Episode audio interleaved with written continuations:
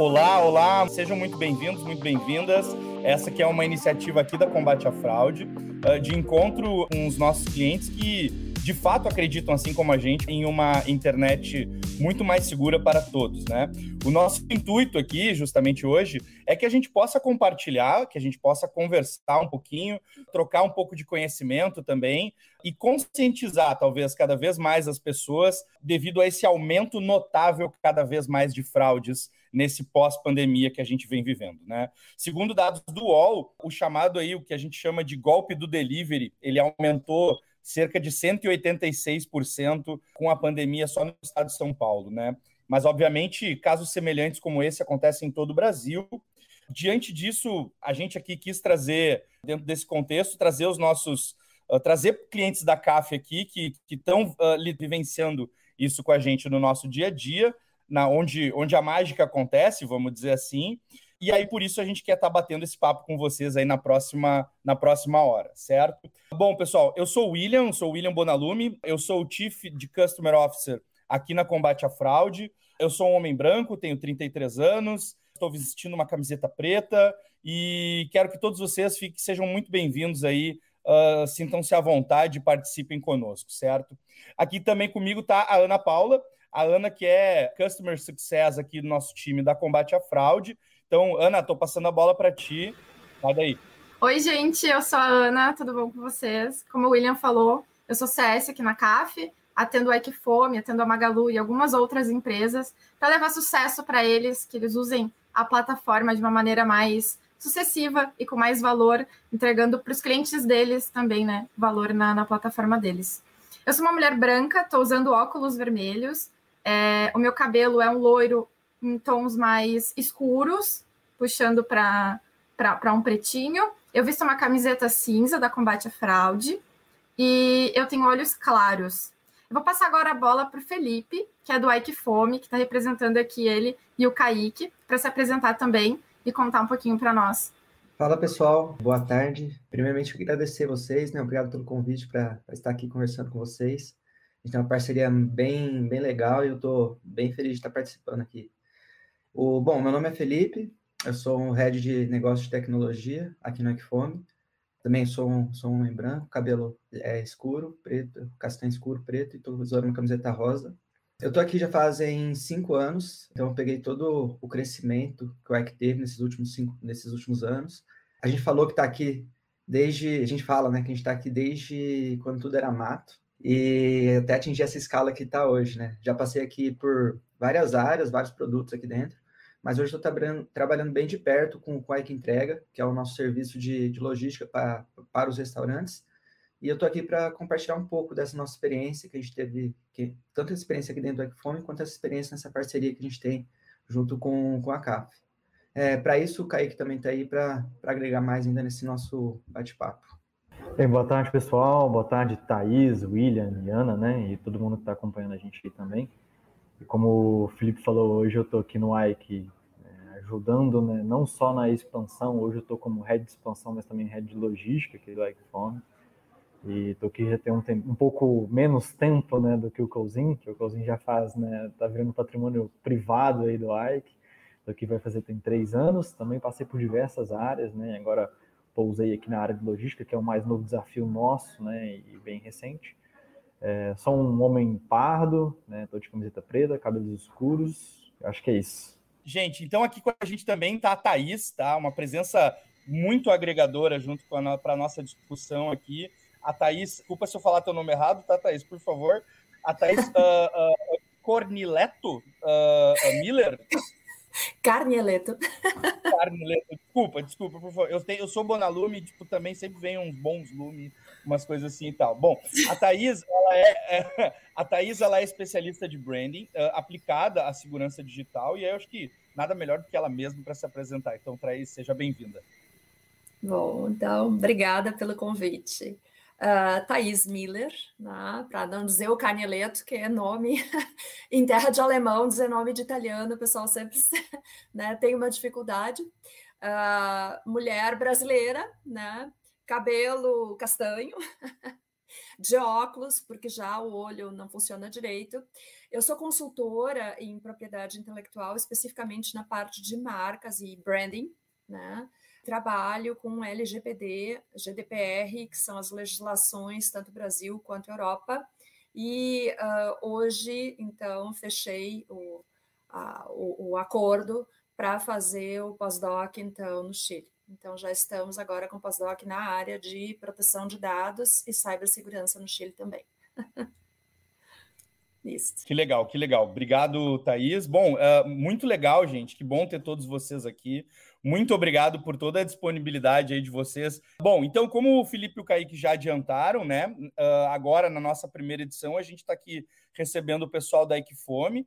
A Equifome, que é o maior aplicativo, aplicativo de delivery em cidades do interior do Brasil, é cliente aqui da Combate à Fraude desde junho de 2000. Eu, eu lembro, eu estava lá na integração desse processo e a gente pôde estar uh, uh, tá colaborando uh, nessa construção, certo? Então, pessoal, time que foi aí, obrigado pela presença e Thaís também, muito obrigado aí pela presença.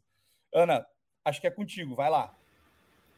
É isso aí. O Ike está com a gente desde junho do ano passado. Eu comecei a acompanhar eles desde maio, mais ou menos, desse ano. E aí eu comecei a pegar na mão deles e caminhar junto, né? Rumo ao sucesso, que a gente sempre fala aqui dentro. E deixar esse mundo mais roxinho, né? Eu sempre brinco com eles no, nos e-mails que eu mando que a gente tá, a gente CAF, né, tá ajudando o Ike a pintar esse mundo de roxo, que é um dos bordões que eles usam bastante. E sem se prolongar também bastante, porque a gente é objetivo aqui na CAF, e eu sei que o Ike também é bastante, vamos direto para o assunto, né? Que é o que todo mundo quer ouvir, que é o que todo mundo quer entender. Como é que o Ike consegue garantir a segurança dos seus usuários e também garantir a segurança dos motoboys que estão trabalhando com vocês.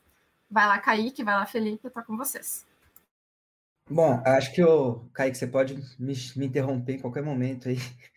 Mas eu acho que o primeiro, primeiro passo é a gente explicar para o pessoal é, em que momento a gente usa o, o, o, serviço do CAF, que é, que é na, com os entregadores. E os entregadores é um, é, é um serviço bem novo nosso. A gente não, é, a gente não trabalhava com logística até é, o começo desse ano. Então, sempre foi por exemplo, tinha é, bags do Equifome rodando nas cidades e tal, o pessoal via, achava que era entregador do Equifome, mas na verdade não era. Eram entregadores, eram bags que a gente distribuía para os restaurantes e faziam, faziam esse, esse marketing né, para a gente, essa, essa, divulgação. E a gente começou esse serviço do, do, da, para o entregador, para os restaurantes, né, com os entregadores, disponibilizar esse serviço de entregadores no começo desse ano.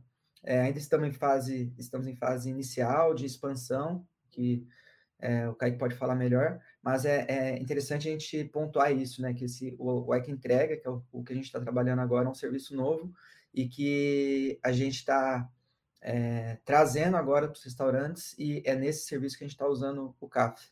Você quer complementar Exato. alguma coisa?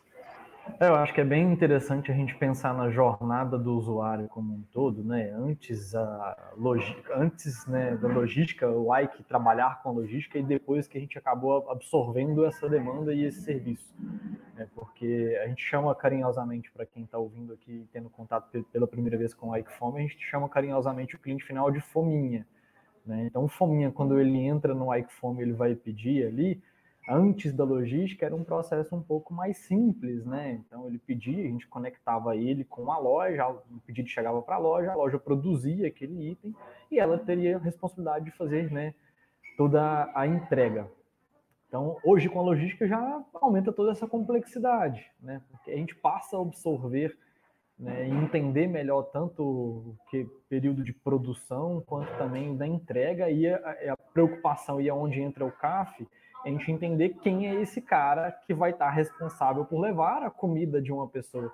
E o Ike, ele pensa muito no cliente final, na experiência do usuário. E com fome não se brinca, né? Então é uma coisa muito delicada. Né? Então, quem é o cara que vai fazer essa entrega, né? Homem ou mulher, motogirl, moto, motoboy, que vai fazer essa entrega. Então, foi um desafio, está sendo um desafio, né? Como o Cousinho falou, é um produto novo para a gente, tá? Desde o início do ano, né? Do, do início do ano para cá, a gente cresceu bastante. Hoje são aí mais de 20 cidades já que a gente tem a logística operando. Então, perto da quantidade de cidades que a gente tem hoje, que são mais de 600 no Brasil como um todo, ainda né, é um, um número ainda muito pequeno. A gente tem um desafio muito grande pela frente. Né? E o CAF ele vem com essa ajuda né, aí, muito importante de entender quem que é esse cara, fazer um background, um background check, fazer uma documentoscopia para ver se realmente os documentos dele, para quem está fazendo o cadastro, é a pessoa que está subindo os documentos, em contrapartida, se ele tem né, algum, a, algo no background que possa impedir ele a, a aderir ao nosso serviço e ser um prestador de serviço, afinal, ele vai ter um contato direto com o cliente nosso, onde eu passo todas as informações, endereço, e obviamente esse cliente ele está aberto e apto para receber ele em sua casa, né? Muitas das vezes a gente brinca que ele vai abrir o portão da casa dele, as portas da casa do Fominha para aquele entregador, então é uma preocupação muito grande. E vocês têm nos ajudado muito nesse sentido.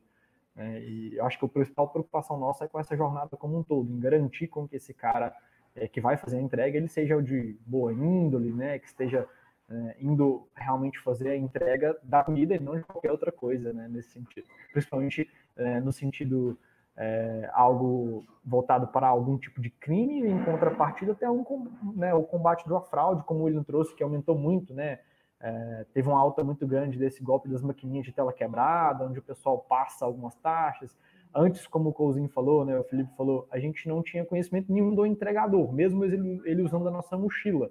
Hoje não, a gente consegue rastrear todas as entregas, eu consigo entender quem que é o entregador, se aconteceu algum caso em específico de fraude, eu consigo rastrear todos os envolvidos, né? E o que está acontecendo ali. Um passarinho me contou que vocês estão fazendo uma gamificação também com esses entregadores, né? Acho que também é bem bacana de comentar. É um processo que vocês estão desenvolvendo novo, eu pelo menos nunca vi no mercado, e eu acho que, que é muito massa, assim, uma ideia muito inovadora, sabe? Até antes de falar da gamificação, um ponto que eu queria é, ressaltar também é que como, quando a gente foi desenvolver o, o até entrando na parte de, de produto e de tecnologia, quando a gente foi desenvolver o, o Entrega, por a gente já ter o Ike rodando, é, tipo, em 600, 700, quase 700 cidades, a gente já, já pensou muito que era uma coisa que não aconteceu no Ike na época, né, que a gente criou o Ike gente já pensou ser escalável, então a gente já construiu ele inteiro pensando na escalabilidade. E o, o CAF entrou de uma forma muito importante nisso, porque a gente já via lá atrás que a gente não poderia deixar um processo visando já, como a gente já tinha 500, 600 cidades na época, é, a gente sabia que a gente não poderia, vislumbrando que em, sei lá, dois, três, quatro, enfim, em X anos a gente vai estar nessas 500 cidades, 600, 700 cidades, a gente tinha certeza que a gente não poderia deixar um processo desse ser manual, por exemplo, ter uma aprovação manual, ter, ter uma verificação de background manual. Então, a gente já começou esse serviço com é, já, já, iniciamos o, o White Entrega com, pensando nisso. É, o, o CAF é um dos pontos né, que a gente pensou muito nisso, mas a gente pensou o White Entrega inteiro pensando já na escalabilidade que ele poderia chegar lá na frente, né? E, e como falei, o CAF foi uma ferramenta super importante para a gente, para a gente garantir que a gente vai estar tá escalável lá na frente, também para garantir o nosso operacional hoje, né? Nosso, nosso, até o Kaique é quem cuida do, da nossa, nossa equipe dos samurais, que são quem dão suporte, quem aprova os motoboys no final das contas ele pode falar o tanto de trabalho que a gente é, economiza de não ter que fazer um background check de todo mundo, que são muitos motoboys sendo cadastrados, e a gente é, é, um trabalho que a gente, operacional, que a gente economiza bastante. E se economiza, né? Convenhamos.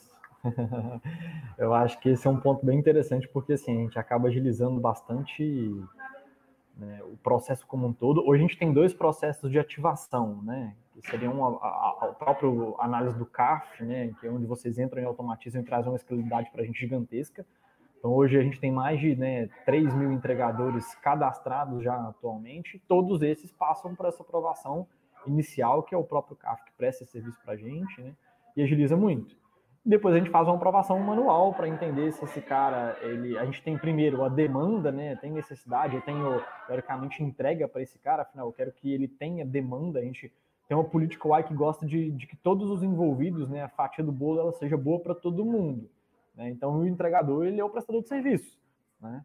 Então ele tem que ganhar dinheiro. Não adianta eu só colocar a gente para dentro se ele não, nem, ele não tem receita. Então a gente vai ter primeiro a verificação de vocês e obviamente a aprovação manual. Por que, eu estou contextualizando isso para vocês, tá? Porque quando eu vou fazer a segunda aprovação, já é um trabalhão, porque aí eu tenho que verificar se ele foi aprovado, pelo, ele tem toda a documentação aprovada, ele passou pelo background check, está tudo ok com ele, em questão de documentos e tudo mais.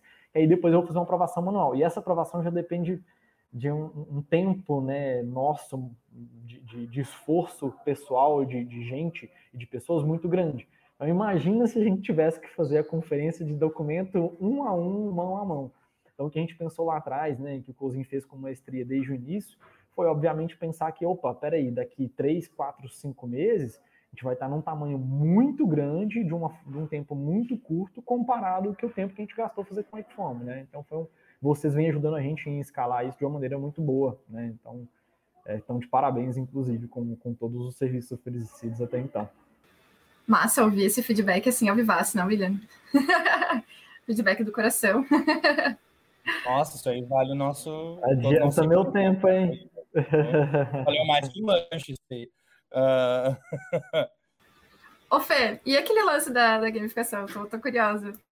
É, então, a gente, a gente começou, começamos o Ike Entrega, a primeira, prim, primeira coisa que a gente foi fazer, obviamente, foi fazer toda a entrega funcionar, todo o fluxo das entregas funcionar, e a partir desse, desse momento, é, a gente chegou num, num, num, estágio que, beleza, estamos tudo funcionando, deixamos tudo rodando limpo para os motoboys, vamos começar a pensar em ferramentas é, legais para eles, para a gente fidelizar eles e, e, e prover alguns benefícios para eles.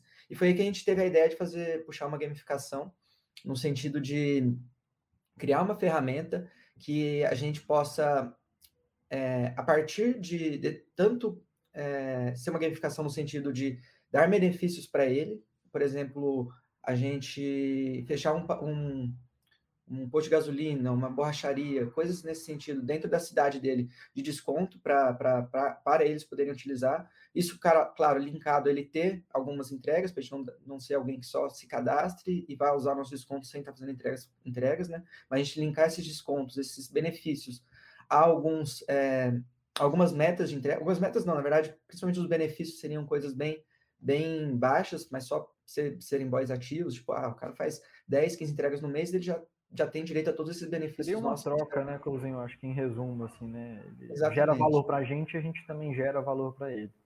Aquele negócio do ganha-ganha, né? Todo mundo, o ideal é montar um ambiente que todo mundo vai ganhar. E, além disso, a gente sempre teve uma, um cuidado para distribuir as bags para os motoboys, que a gente já viu como, como tipo, em várias cidades, a gente vira e mexe vê é, motoboy de, com bags dos concorrentes, é, enfim, é, em situações que é, indesejadas e até que vão manchando a marca, etc. E a gente sempre teve, tentou ter o máximo cuidado para dar essas bags para os motoboys. E então a gente começou tipo a. Um outdoor, é tipo um outdoor de vocês, né? Tipo, Exatamente. É um motodor que a gente brinca. É, aqui, é um né? motodor, nossa, com certeza, com certeza. Então a gente começou. Então, com isso, a gente começou a. A gente pensou nessa solução da gamificação para, além dos descontos, também começar a, a dar. Vamos dar bag quando o motoboy atingir 300 entregas, a gente dá uma bag para ele. Que é um motoboy que já está fiel com a gente, a gente já conhece, já vê as avaliações, já vê que ele trata bem os, os foninhos, faz as entregas direitinho e tal. Então, a gente dá uma bag para o cara com 300, 300 é, entregas concluídas. Daí, com 500 entregas concluídas, a gente dá uma capa de chuva. 700 entregas concluídas, a gente dá um carregador portátil. Enfim, a gente pensou num, em numa escala de, de, de, tipo, de entregas e, e, prêmios que eles poderiam que eles poderiam ir alcançando conforme eles fossem fazendo entregas, fossem entregando mais. É, e claro, sempre mantendo a qualidade deles também, que tudo isso vai estar linkado à avaliação que eles recebem dos usuários, etc. Uh, a gente fez o trabalho de casa, a gente não encontrou nada do Ecfome. Eu creio que isso seja uma notícia muito boa para vocês. Espero que, que seja um, o, o, resultado, na verdade, do trabalho que a gente vem desenvolvendo com vocês, né? Acho que verificar esses, esses motoboys que estão entrando e saber que eles são. Uh, não são fraudes, né? Não são documentos fraudulentos, não são pessoas passando por outras. Já é um pontapé inicial para a gente ter certeza de que o Ike não vai cair, é, enfim, em entregadores se passando pelo Ike, né? E essa parte da gamificação também já vai ajudar muito vocês. E eu achei muito massa, de verdade. Porque, querendo ou não, já, já, já engaja o pessoal que é entregador a querer fazer mais entregas, porque, poxa, eu quero ganhar uma capa de chuva, ganhar a capa, agora eu quero ganhar outra coisa. Engaja o pessoal e, fora isso, garante a segurança de vocês, né? Para garantir que quem usa bag, de fato, são pessoas que passaram pela CAF e, e são de boa índole, né? Vamos dizer. Exato. Continuando. Vou trazer só um comentário, Ana, eu acho que super interessante, assim, trazendo na jornada do Ike, porque, como o Cozinho falou lá no início, a gente não tinha entregadores, né? E a mochila, a bag ali, ela sempre foi teoricamente um, um brinde e mais algo para trazer mais um relacionamento com as lojas. Porém, isso eles trocam, né? O entregador ele troca um com o outro, cai na mão de pessoas erradas e acaba usando de má índole. E agora a gente tendo controle de quem é essa malha logística, aí, aí sim, né, com a ajuda do CAF e com todos vocês, a gente acaba tendo um, um, um, controle maior dessa malha e evitar qualquer tipo de problema que a gente tem, porque antes eu não tinha controle. Né? Essa é a realidade. Eu não sei qual era o entregador que estava lá na ponta. Eu não tinha noção nenhuma de quem é o cara, se ele tem uma carteira, se ele, né, como que está a situação de veículo, enfim, nada. Né? Hoje a gente já passa a ter realmente um controle muito maior e né, cada vez mais proteger né, a experiência do usuário contra qualquer tipo de problema que ele possa vir a ter nessa jornada de compra e fazer como eu brinquei mais cedo, né? Conforme não se brinca, então vou garantir a entrega dele com qualidade e que ele tenha né, o alimento entregue super tranquilo ali no momento exato também. Super concordo. Ana. Felipe, quer falar alguma coisa? Ah, pode falar. Uma coisa que eu acho interessante aqui e que demonstra bem o trabalho do CAF é o seguinte: a verificação não é só da pessoa que está, do motoboy, mas também com relação aos equipamentos que ele usa, porque lá pelas tantas ali a gente tem uma situação de carro roubado, ou furtado, ou enfim, né? Então toda essa verificação exatamente para ter segurança de ponta a ponta da saída da, dessa encomenda até a entrega dessa encomenda. Então, essa é uma preocupação que a CAF tem de fazer essa segurança, de dar essa segurança tanto para as empresas quanto para os consumidores. Agora a gente deve estar se perguntando também, né? O Ike ele comentou como faz a segurança dos seus usuários, dos seus motoristas, usando a CAF. Mas a pergunta que fica é como que a CAF garante que esses usuários é, são, são de fato pessoas que, que não estão se passando por outras. E aí eu vou pedir ajuda do William, que é mestre em explicar sobre biometria, documentoscopia e todo esse processo de antifraudes, para explicar para a gente como funciona o processo para a gente captar e identificar quando um documento é fraudulento. Uh, bom, hoje essa camada de proteção que a gente tem, uh, o que a gente chama do nosso produto que leva o nome da empresa, combate à fraude, a gente consegue fazer uma verificação inicialmente que a gente tem uma prova de vida aonde na captura da selfie eu estou comprovando que aquela pessoa é aquela pessoa mesmo, né? O que o pessoal também conhece por liveness, né? Então isso já garante já de início que tipo assim, não é uma pessoa utilizando um documento que achou na rua, achou no chão ou de um amigo mesmo, às, às vezes e tal, e, e, garante, vamos dizer assim, que, que uh, uh, é ela que está fazendo aquele processo de onboard, onde eu tenho um momento de captura de selfie ali. Saibam, eu tenho. Isso né, a gente está aqui conversando, né? E tipo, é, é, legal de comentar. Eu tenho muitos amigos que, tipo, uh, uh, uh, foram para os Estados Unidos, principalmente, outros, outras empresas de delivery lá não tem essa camada de proteção. E aí acaba que um entregador se passa por outro. Tu tá esperando ali um, o entregador uh, uh, uh, do serviço e não é. Tem pessoas que, que vivem ilegalmente, tem pessoas que cedem sua identidade, inclusive, para isso, para que outras possam fazer as entregas e tal. Então, aí, aí nisso eu já tenho uma, essa verificação, juntamente com um documento da pessoa, aonde eu vou ter algum, alguma, algumas, alguns microserviços, vamos dizer assim, que vão garantir com que eu tenha esse processo completo. Então, eu vou ter um face match, que nada mais é do que eu bater o rosto da pessoa na, na, no, documento com, uh, uh, com o, a selfie da pessoa, né? O rosto da pessoa na selfie eu vou verificar numa base biométrica, então numa base governamental, onde tem lá um rosto e um CPF. Eu bato um rosto e um CPF, e aí vou encontrar se é, se não é. Uh, e se eu não encontrar, porventura, por exemplo, as, uma das bases mais conhecidas do Brasil hoje é a do, do Denatran, Uh, se porventura essa pessoa não tem a carteira de motorista, não tem a CNH, ou o rosto dela não está atualizado no, no, processo da isso não tem problema. Essa pessoa, uh, no nosso fluxo, cai então para um processo que a gente tem de documentoscopia, um processo semi-automatizado, onde ali mais de 200 regras de verificação no documento vão ser vistas, seja no RG, na CNH, no RNE também, e aí ali a gente vai garantir com que tipo aquele documento é verdadeiro mesmo, dando no final ali uh, um, um, resultado de aprovado ou reprovado nesse processo de onboard. Esse processo de onboard pode parecer, nossa, mas isso é, é lento, é um processo parece moroso contando cada etapa assim, mas na verdade não. Hoje a gente tra uh, trabalha aqui na CAF, acaba envolvendo muito no que a gente oferece de, de experiência para os nossos clientes, de SLA de entrega para os nossos clientes. O nosso SLA não é o SLA, vamos dizer assim, de um ticket que tu abriu para um chamado, alguma coisa assim. O que a gente chama de SLA, de fato, é o tempo que você está esperando naquele onboarding, né? E hoje a gente trabalha aí com cada vez mais próximo de. Uh, uh, hoje o nosso índice, essa nossa métrica diária que a gente acompanha, 97% dos casos, 96% dos casos resolvidos em até três minutos. Então, um onboarding, tipo, em três minutos que você entrega, é menos fricção, é menos uh, uh, espera, é uma frustração que daqui a pouco pode gerar ali. Aqui a gente está falando do onboard delivery, mas daqui a pouco isso pode impactar uma pessoa abrindo uma conta bancária, uma pessoa abrindo um, uh, uh, fazendo um empréstimo, uh, alguma coisa nesse sentido. Então a gente trabalha com, com uma experiência completa, robusta e que também não gere fricção, não, não fique travando a vida, não precisa esperar até amanhã para eu te dar esse retorno dessa verificação. Então hoje nosso processo mais ou menos corre nesse sentido, entendo que faz todo sentido para o segmento de delivery aí, e, e, e, acho que por isso a gente consegue ter ali uma boa experiência, uma experiência legal, uma captura boa, vamos dizer assim, que isso importa, né?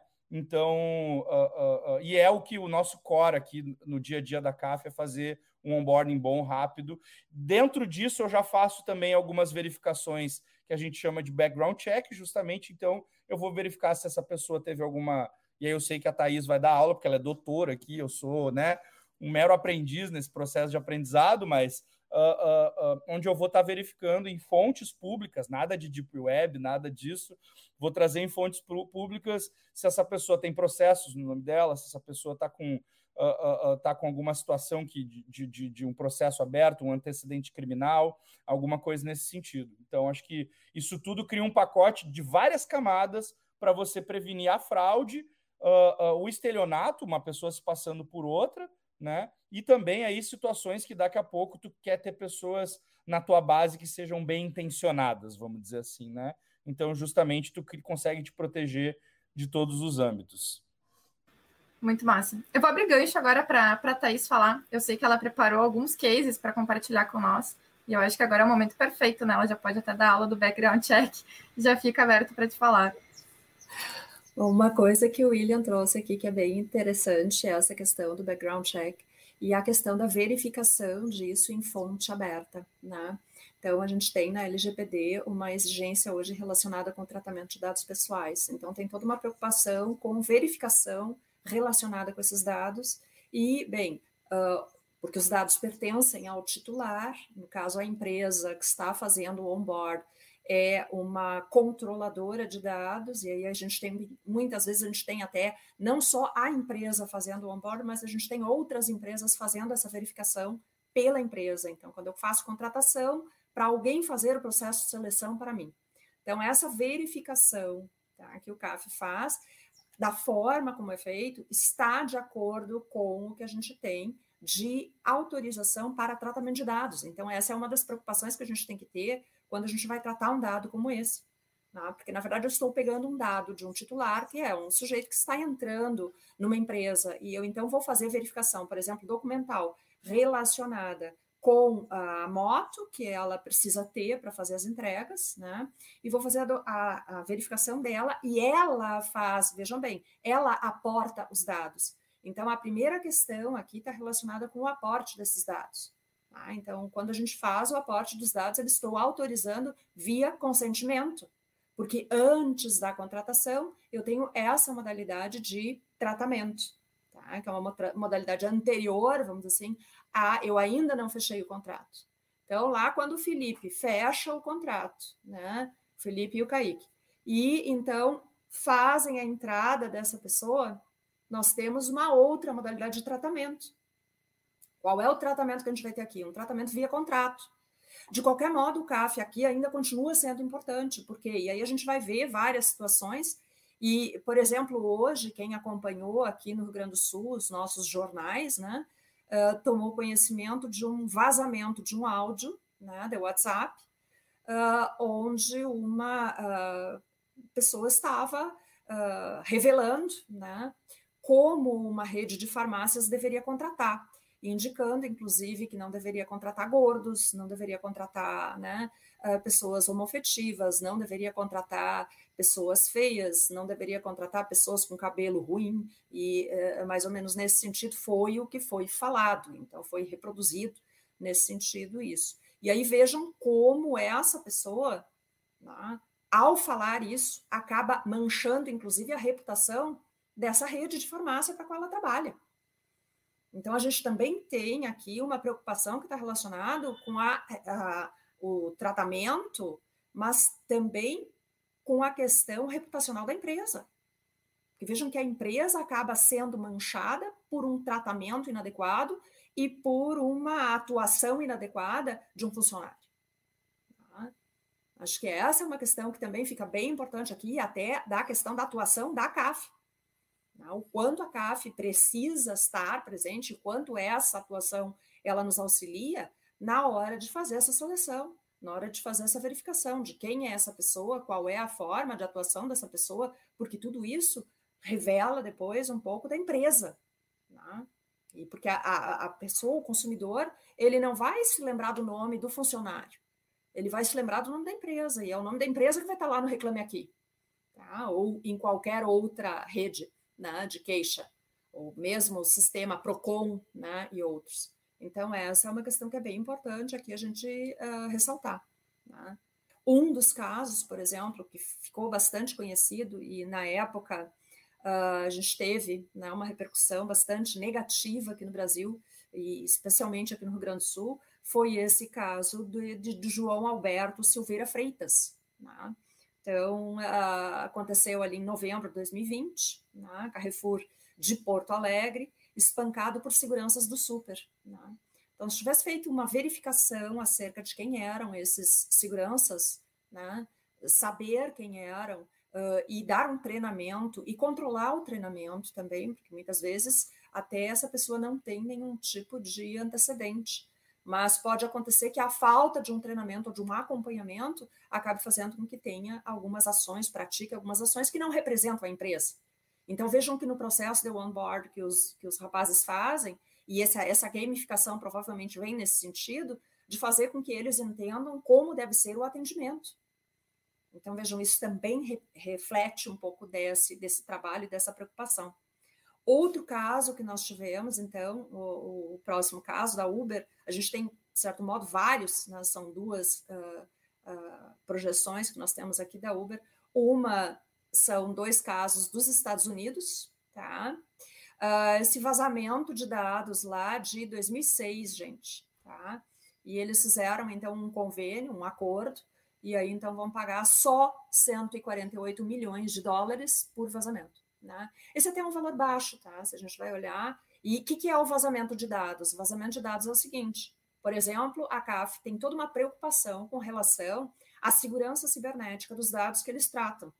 Porque eles, enquanto operadores das empresas que estão contratando para fazer a verificação desta antifraude, desse processo antifraude, eles têm uma série de recursos que eles usam de software, Tá? de verificação, por exemplo, relacionada com ah, os acessos, né? de quem pode acessar e acessa o quê. Né? Então, tudo isso para evitar que essas informações que eles estão tratando, que esses dados que eles estão tratando, acabem uh, saindo, saindo da empresa e alcançando outras redes, como, por exemplo, esse vazamento do WhatsApp. Né? Então, o que, que é um vazamento do WhatsApp? É eu que recebi no meu grupo pegar uma cópia daquilo ali e divulgar para outras pessoas. Então, quer dizer, isso também é um tipo de vazamento. Tá? E aí aqui a Uber, então, teve, por exemplo, a questão de controle de. E aí aqui tem uma coisa que é muito importante. Esse primeiro caso aqui, ele está gerando decisões já para o nosso, uh, para os casos brasileiros. Tá? O que, que é esse primeiro caso que a gente tem citado aqui? Uber, então a gente tem um contrato. Não sei se vocês já acessaram o contrato Uber, está disponível na página, qualquer um pode acessar. O que vai acontecer? Nós temos uma estipulação de preço, nós temos um controle de jornada de trabalho, nós temos, através de algoritmo de GPS, nós temos uma estipulação de padrão. Tá? Então, eu dependendo do carro que eu tenho, dependendo das, das, vamos assim, das coisas que eu tenho nesse carro, do que eu ofereço para o cliente, eu tenho uma série de questões aqui, e isso acabou gerando nos Estados Unidos o reconhecimento tá, de vínculo empregatício.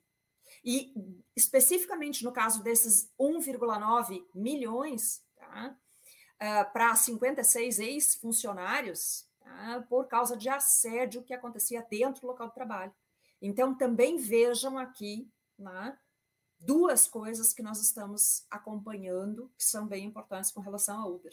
Tá? Primeira questão, e não obstante o fato de eu ter um contrato dizendo que Uber é mero aplicativo? Nós já temos visto uma superação deste mero aplicativo, e a gente vai ver em outros casos que a gente vai ver agora, né, que a gente vai ver a seguida. Uh, outras situações em que a gente tem exatamente a, o reconhecimento de que esse controle se equipara àquilo que nós temos previsto lá no nosso artigo 2 da CLT, né, para o Brasil, vamos dizer assim, tra trazendo para a lei brasileira. O segundo caso, aqui nós temos uma responsabilidade que pertence à empresa tá, por mau atendimento dos funcionários. Então, a preocupação com a gamificação, a preocupação com o treinamento, a preocupação com verificação de quem é a pessoa que eu estou contratando, ela de fato é extremamente importante porque esta pessoa representa a empresa. Então, ela não é a Thaís. Por exemplo, aqui eu não sou só a Thaís, eu sou a Thaís LGPD for Business tá? que é a equipe com quem eu trabalho. Não é só o William, é o William Caff. Não é só a Ana, é a Ana Caff. Então, o que eu estou vendo aqui? Eu estou vendo a pessoa, mas eu estou vendo a empresa que ela representa, a partir daquilo que ela faz. Né? Então, nós podemos dizer que, de qualquer, de qualquer modo, né, Uh, por exemplo, motoristas, e nós tivemos vários casos aqui no, no, no, Rio Grande do Sul também, né, de assédio, de loló no Uber e de, enfim, várias coisas né, que acabam gerando e acabaram gerando, inclusive para a Uber, condenação. Né? Em todos esses casos que a gente está vendo aqui, são casos que têm condenação. Ah, e aí até algumas, uh, para quem tiver interesse, né, provavelmente o pessoal esteja disponibilizando para vocês as, os casos já para que vocês possam acessar. Então, o que a gente está vendo aqui? A gente está vendo, por exemplo, situações em que, na né, conduta de motorista, qual foi a conduta do motorista aqui? O cara a, a pessoa desembarcou do carro e tinha uh, compras de supermercados. Foi em Porto Alegre também. Tinha compras de supermercado dentro do, do bagageiro. E o cara simplesmente desovou a pessoa, né? Desembarcou a pessoa e se mandou com as compras. Então vejam bem, é um motorista credenciado. Então, a rigor, né, esta pessoa estaria limpa. Quer dizer, não sei se eles fazem essa verificação de fraude, mas veja que se tem, por exemplo, alguma denúncia ou alguma coisa em nome dessa pessoa e é possível fazer essa verificação, isso te coloca numa situação aqui de responsável, e aí depois a gente vai ver, porque para o teu uh, vamos assim, o teu cliente, tá? para o teu cliente, o empregado não é o empregado, o empregado é tu, o empregado é a empresa. Então, o empregador responde pelos atos do empregado. Essa é uma situação bastante grave. Né? Vejam que aqui, no caso, a Uber foi condenada. Não foi o motorista que foi condenado. A Uber foi condenada a ressarcir não só o valor das compras que ela perdeu, tá? mas também indenizar pelo incômodo que ela passou. Então vejam que aqui a gente está diante de uma situação que é bastante uh, grave, né? Vocês imaginem que assim, em entregas, e nós tivemos um aumento no número de entregas agora em razão de, de pandemia, né? um aumento no número de compras de coisas uh, pela internet, inclusive, e a gente está vendo muita situação de fraude relacionada com isso, ou entrega de documento, ou de até mesmo material uh, alterado ou uh, né, que foi aberto indevidamente. Então, vejam toda a preocupação que a empresa tem que ter na hora de fazer a contratação. Quer dizer, eu não posso simplesmente contratar, ah, vou, vou contratar, peguei aqui o currículo vitae da pessoa e eu vou fazer eu mesmo a verificação. Eu mesmo não consigo fazer essa verificação. Tá? Eu não consigo fazer. Por quê? Porque eu não tenho acesso, por exemplo, a todos esses outros elementos que a CAF faz exatamente para te proteger. Então a gente tem que pensar aqui no combate à fraude como uma forma de impedir é um investimento que se faz para impedir o risco reputacional da empresa tá? e para impedir que lá na frente vocês respondam, não só civilmente, mas vocês respondam em várias áreas, né? como a gente vai ver. Caso Airbnb, tá? Caso Airbnb, o próximo caso aqui, uma moça fez uma reserva né, de uma na Califórnia de uma cabana. Então ela fez a reserva e aí ela depois pediu para aumentar o número de pessoas que iam pernoitar nesta cabana. A pessoa combinou, aceitou, ok. E aí o que acontece? Essa pessoa visualizou que a menina que estava contratando no Airbnb era asiática. E ela desferiu, né? Como vocês podem ver, ela desferiu ali algumas, falou, né? Ou proferiu, que é melhor, né? Proferiu uh, palavras racistas, né? palavras de cunho racista. Vejam que o Airbnb tem toda uma verificação relacionada com o imóvel, relacionada com quem é esta pessoa que está fazendo a apresentação, vamos assim, deste imóvel, disponibilizando a apresentação desse imóvel para essa locação. Mas, né, uh, para não responder em juízo e pagar um valor muito elevado, o Airbnb acabou fazendo um acordo com o Departamento de Equidade de Emprego e Habitação da Califórnia, porque eles né, nos Estados Unidos têm legislações estaduais específicas, né? E aqui então, por causa dos atos racistas, que não foi o Airbnb que proferiu, foi uma pessoa que usava o Airbnb como plataforma para oferecer a sua cabana. Então, olhem bem, a gente não está falando aqui do Airbnb titular, não é o Airbnb titular, o Airbnb plataforma que aproxima o consumidor, que era essa menina asiática, desta pessoa cujo nome está aqui, Tammy Baker, né? E então, Tammy Baker acabou tendo que responder, e aí então, indenização, desculpas formais, né? apoiados pelo Airbnb, então, olhem aqui como o Airbnb se sujou. Tá? Por quê? Porque não tinha essa preocupação de ver se essa pessoa que estava contratando tinha algum tipo de atuação racista ou enfim. Né? Uh, essa pessoa foi banida, banida da plataforma, teve que fazer cursos, uh, fazer voluntariado e uma série de outras coisas aqui para poder diminuir, vamos dizer assim, o, a extensão do dano causado por um ato que não foi o Airbnb que praticou. Então, quer dizer, a gente tem que se preocupar com isso. Né? Porque eu não estou me preocupando aqui com a empresa, porque eu sei que a empresa vai fazer a coisa direitinho, afinal de contas, ela foi criada de uma forma regular. A minha preocupação aqui é o que é quem representa a empresa, é essa, pessoa que está no chão de fábrica, é essa pessoa, e não precisa estar tá no chão de fábrica, a gente vai ver também né, algumas situações em que a verificação deveria se estender para alto escalão. Tá? Deveria se estender para o alto escalão, a gente vai ver agora. O Facebook, tá? Facebook, próximo caso. O que, que acontece no Facebook? E aí aqui é uma coisa que a gente está revelando para vocês, tá? Uh, a pessoa que presta para nós assessoria de TI, tá? E de SI, segurança da informação, né? nas implementações dos projetos LGPD, ele comentou que houve um acréscimo de casos de violação decorrentes de quê? De ex-funcionários.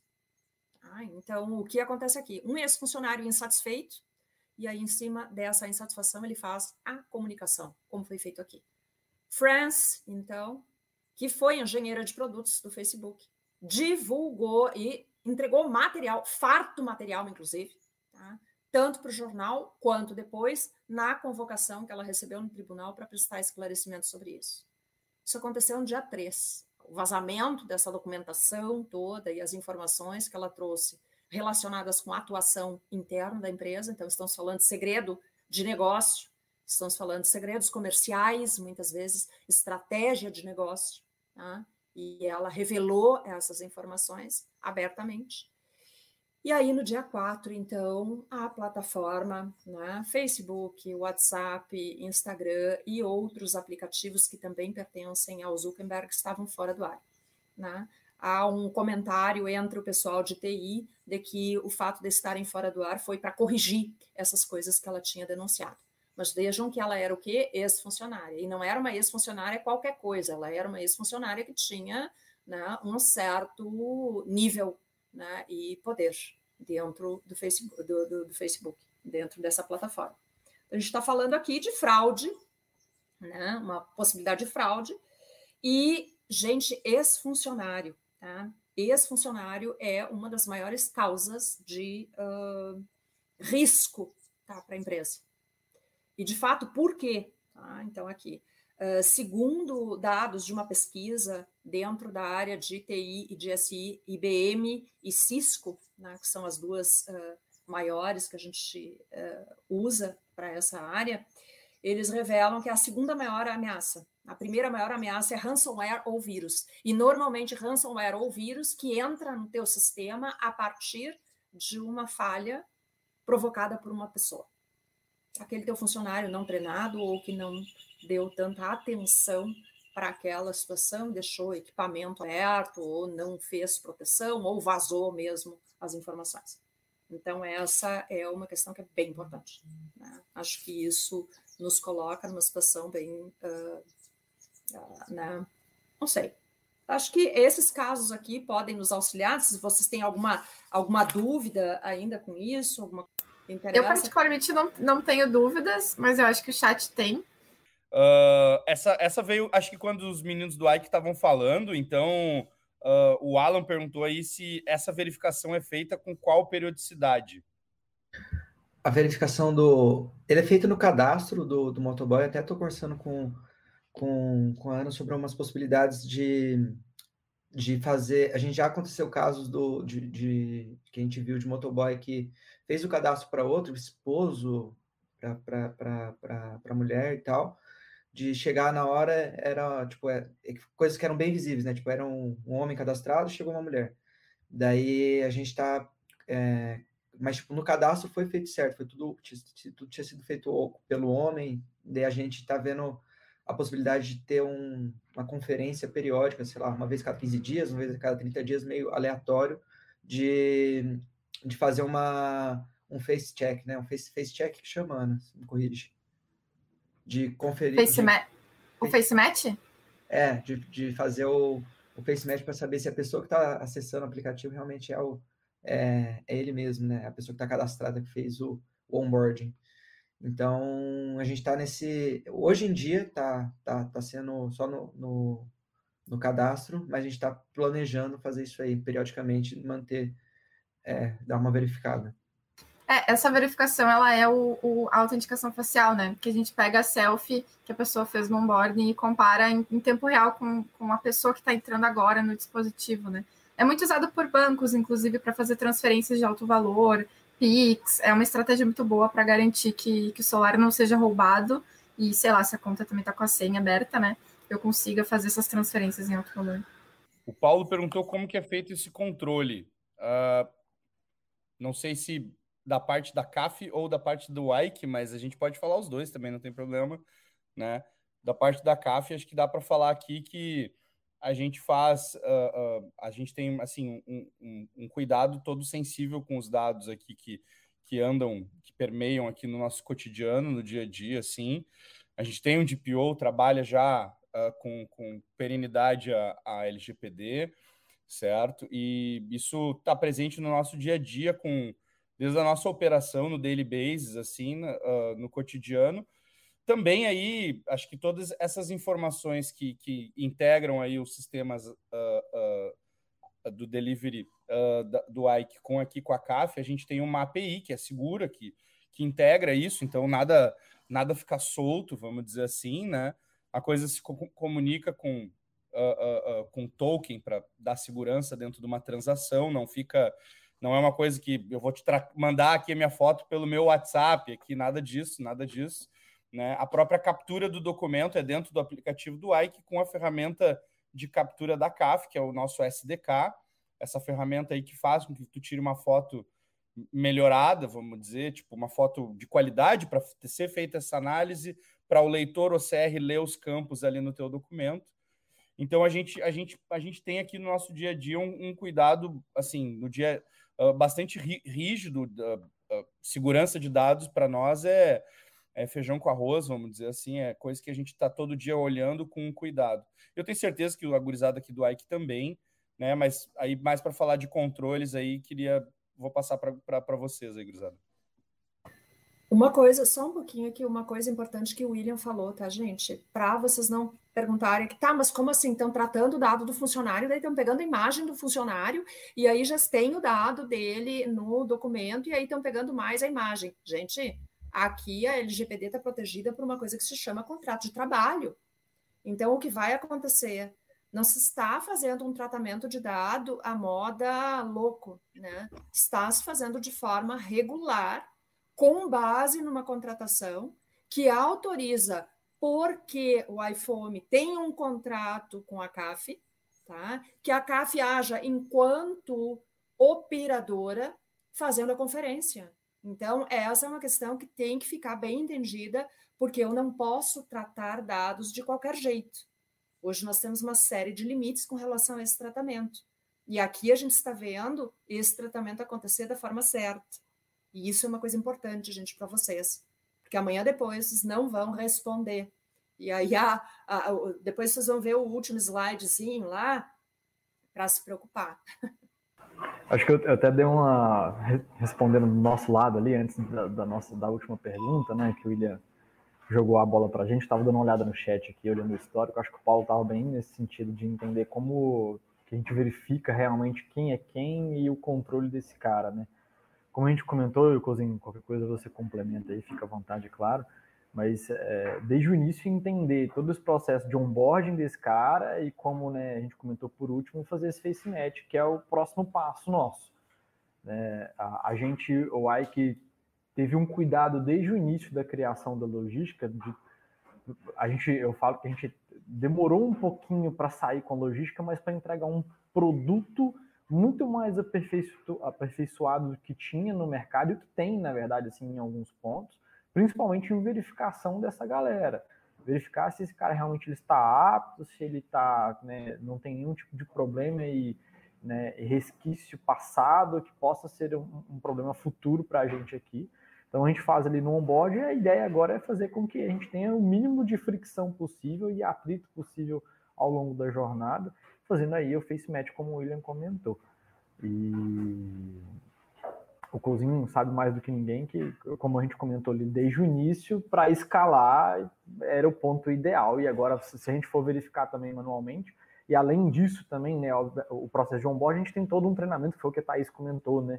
De ter não só um onboarding de digital e entender quem que é esse cara, se o background tudo ok, mas também fazer uma manutenção né, orientá-lo de como chegar na casa do cliente, qual que é o comportamento que ele tem que ter, se ele buzina, inclusive, que é uma coisa que a gente tenta orientar com frequência, né? Chega na casa do cliente não buzina, tem campainha, né? Bate palma, tenta chamar o cliente ali. Então, são diversas, é, é um processo que ele é contínuo, né? O onboarding, vamos dizer que ele nunca termina, ele fica em ongoing ali ao longo de um tempo. Né? E existe uma reciclagem de treinamento e também de verificação dessa pessoa, vamos dizer assim. E, e, também complementando, a gente tem o, o, os nossos samurais, que a gente chama que é o, é o, suporte para os motoboys, a gente tem os ninjas, que é o suporte para os fominhas. Então, sempre que tem algum problema, a gente tem essa comunicação entre eles e, e sempre tenta entender o que aconteceu. Um, um, um fominha reclamou do, de alguma coisa para um ninja, o ninja já entra em contato com o samurai, o samurai vai verificar com o entregador o que aconteceu e tal. Então, a gente tenta sempre manter esse, é, que nem o Kaique falou lá no começo, a gente quer montar um serviço que seja bom para todo mundo. Então a gente tem a preocupação de chegar do a comida chegar certinha para o fominha, que é o principal, e, e a gente tem que atender, no final das contas, a gente tem que atender bem ele também. Tem mais uma pergunta de como vocês validam a idoneidade do, dos entregadores que têm a mochila e a bag, né?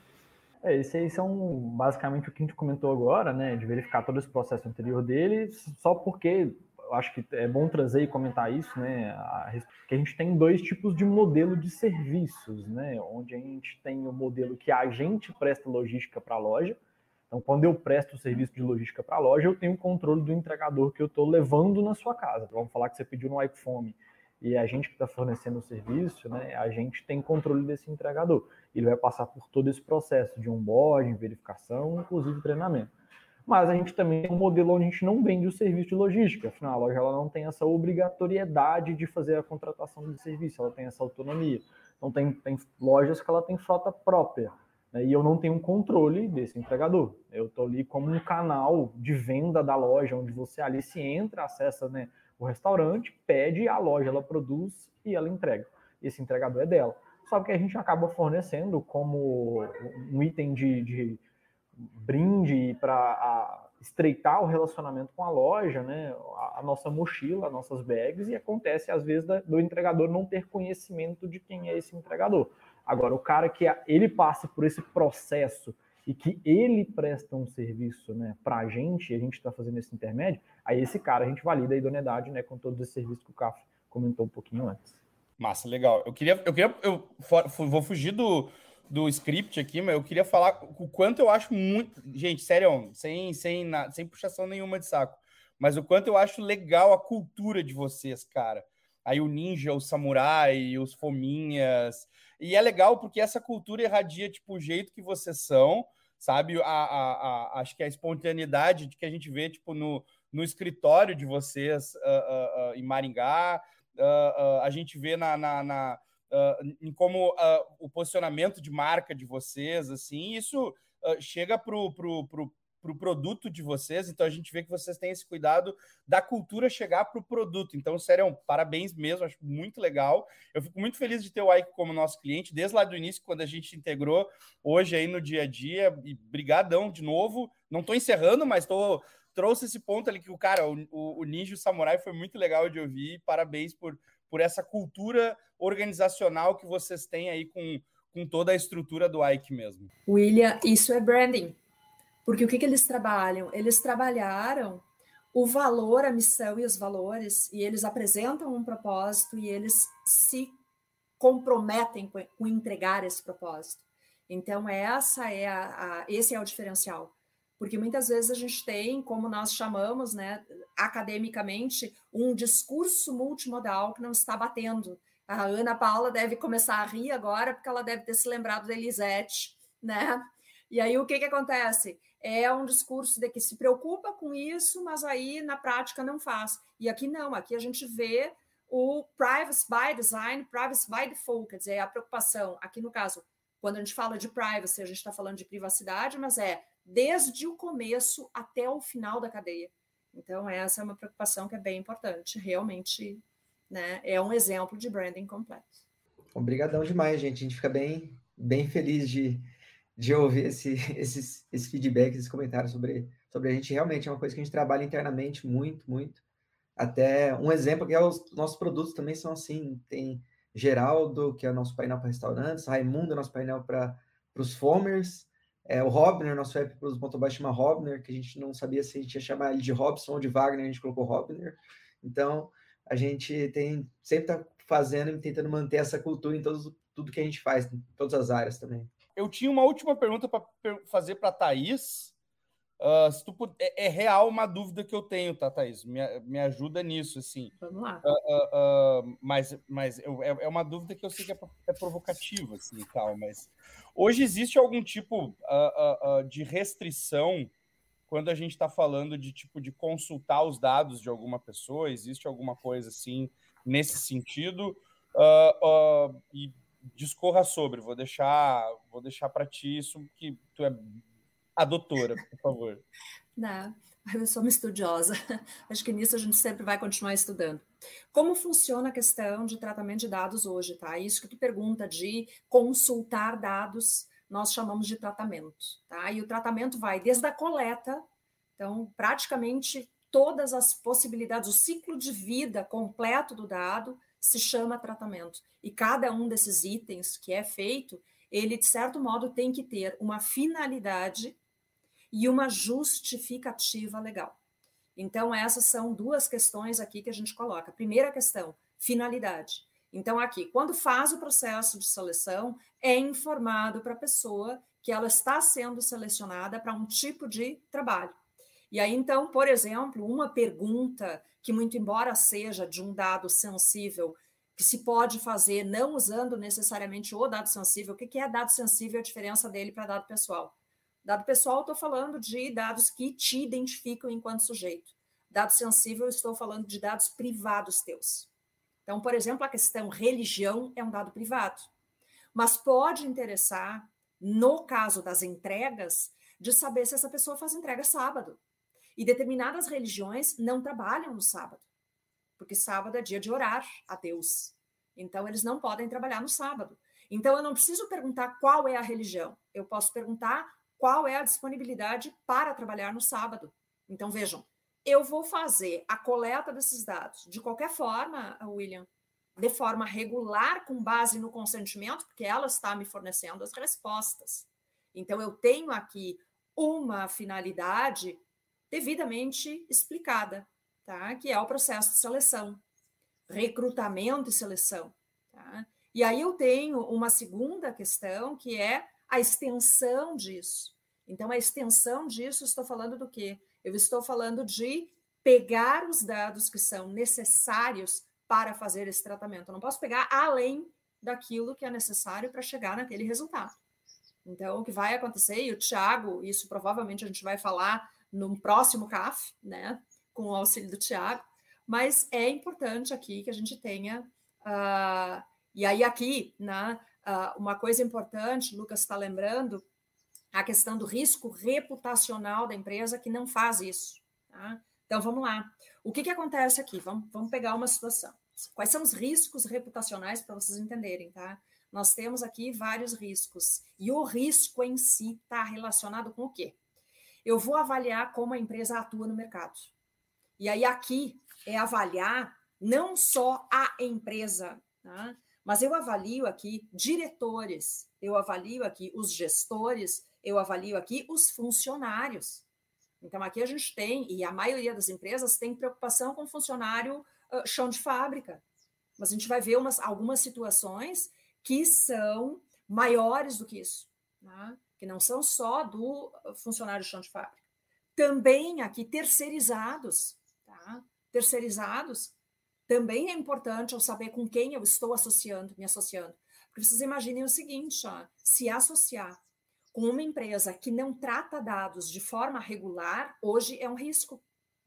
Por quê? Porque, de acordo com a nossa legislação, se eu tratar os dados de forma irregular, eu vou responder perante o titular. E aí, quem sou eu? Eu sou o controlador. Quem é o controlador? Todas essas empresas que nós estamos vendo aqui. Então, vejam aqui a alteração no valor de marca. Marcas que perderam valor ao longo do tempo.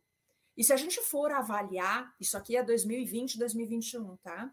Se a gente for avaliar nesses dois, nesses esses dois, no caso, vermelho são os que perderam valor e os verdes são os que ganharam valor, a gente vai constatar nos que perderam valor escândalos.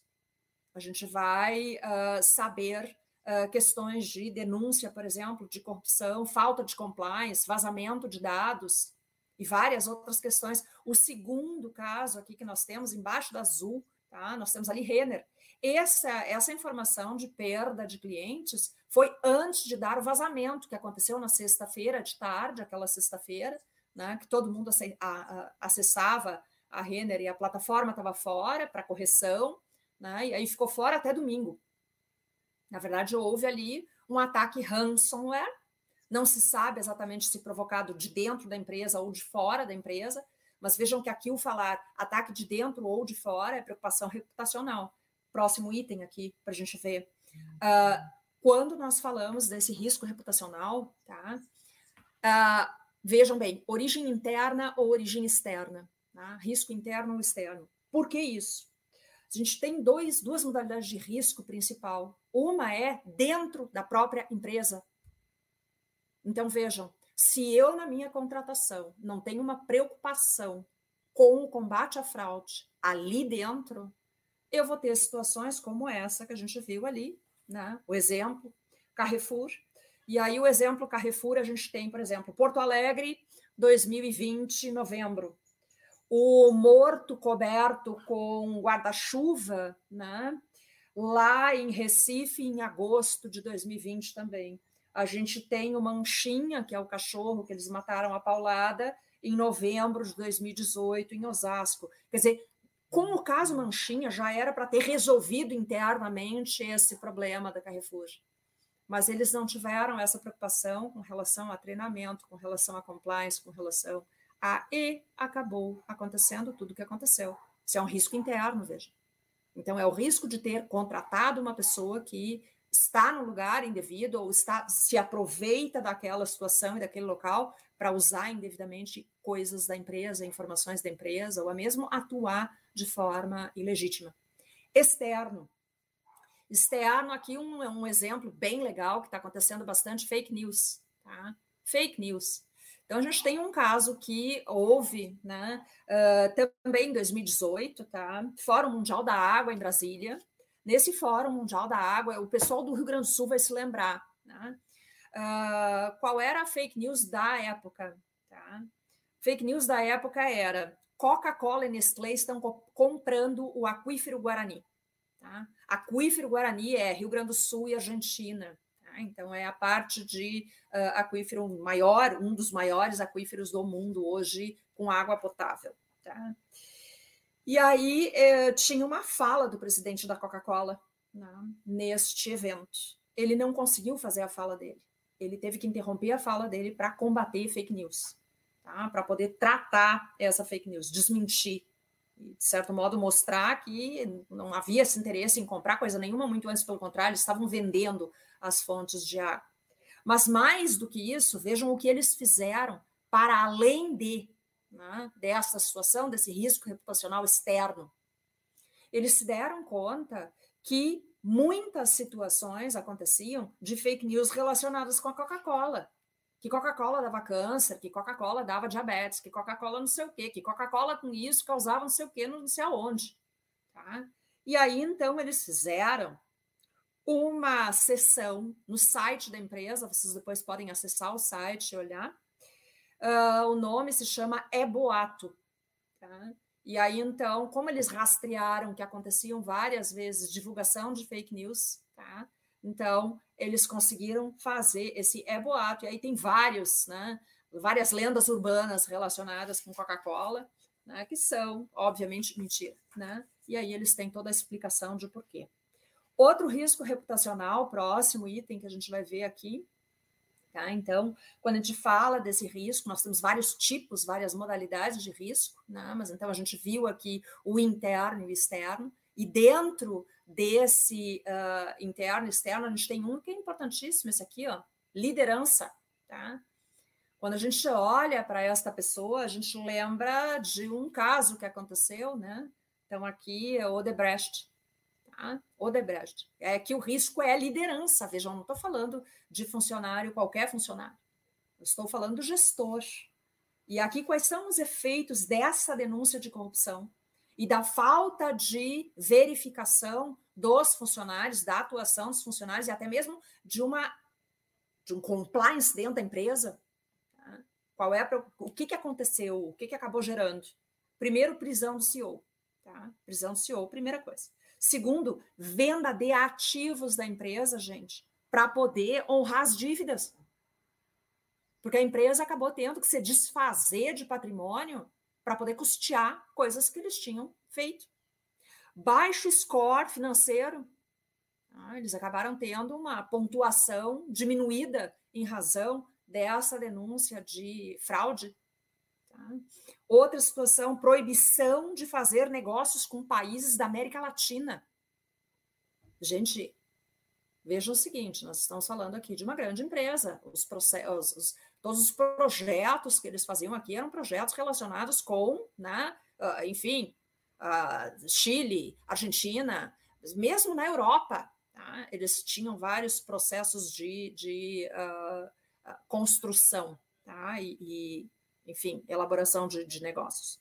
Acabaram não podendo fazer esses negócios, não podendo concretizar, porque fraude, corrupção.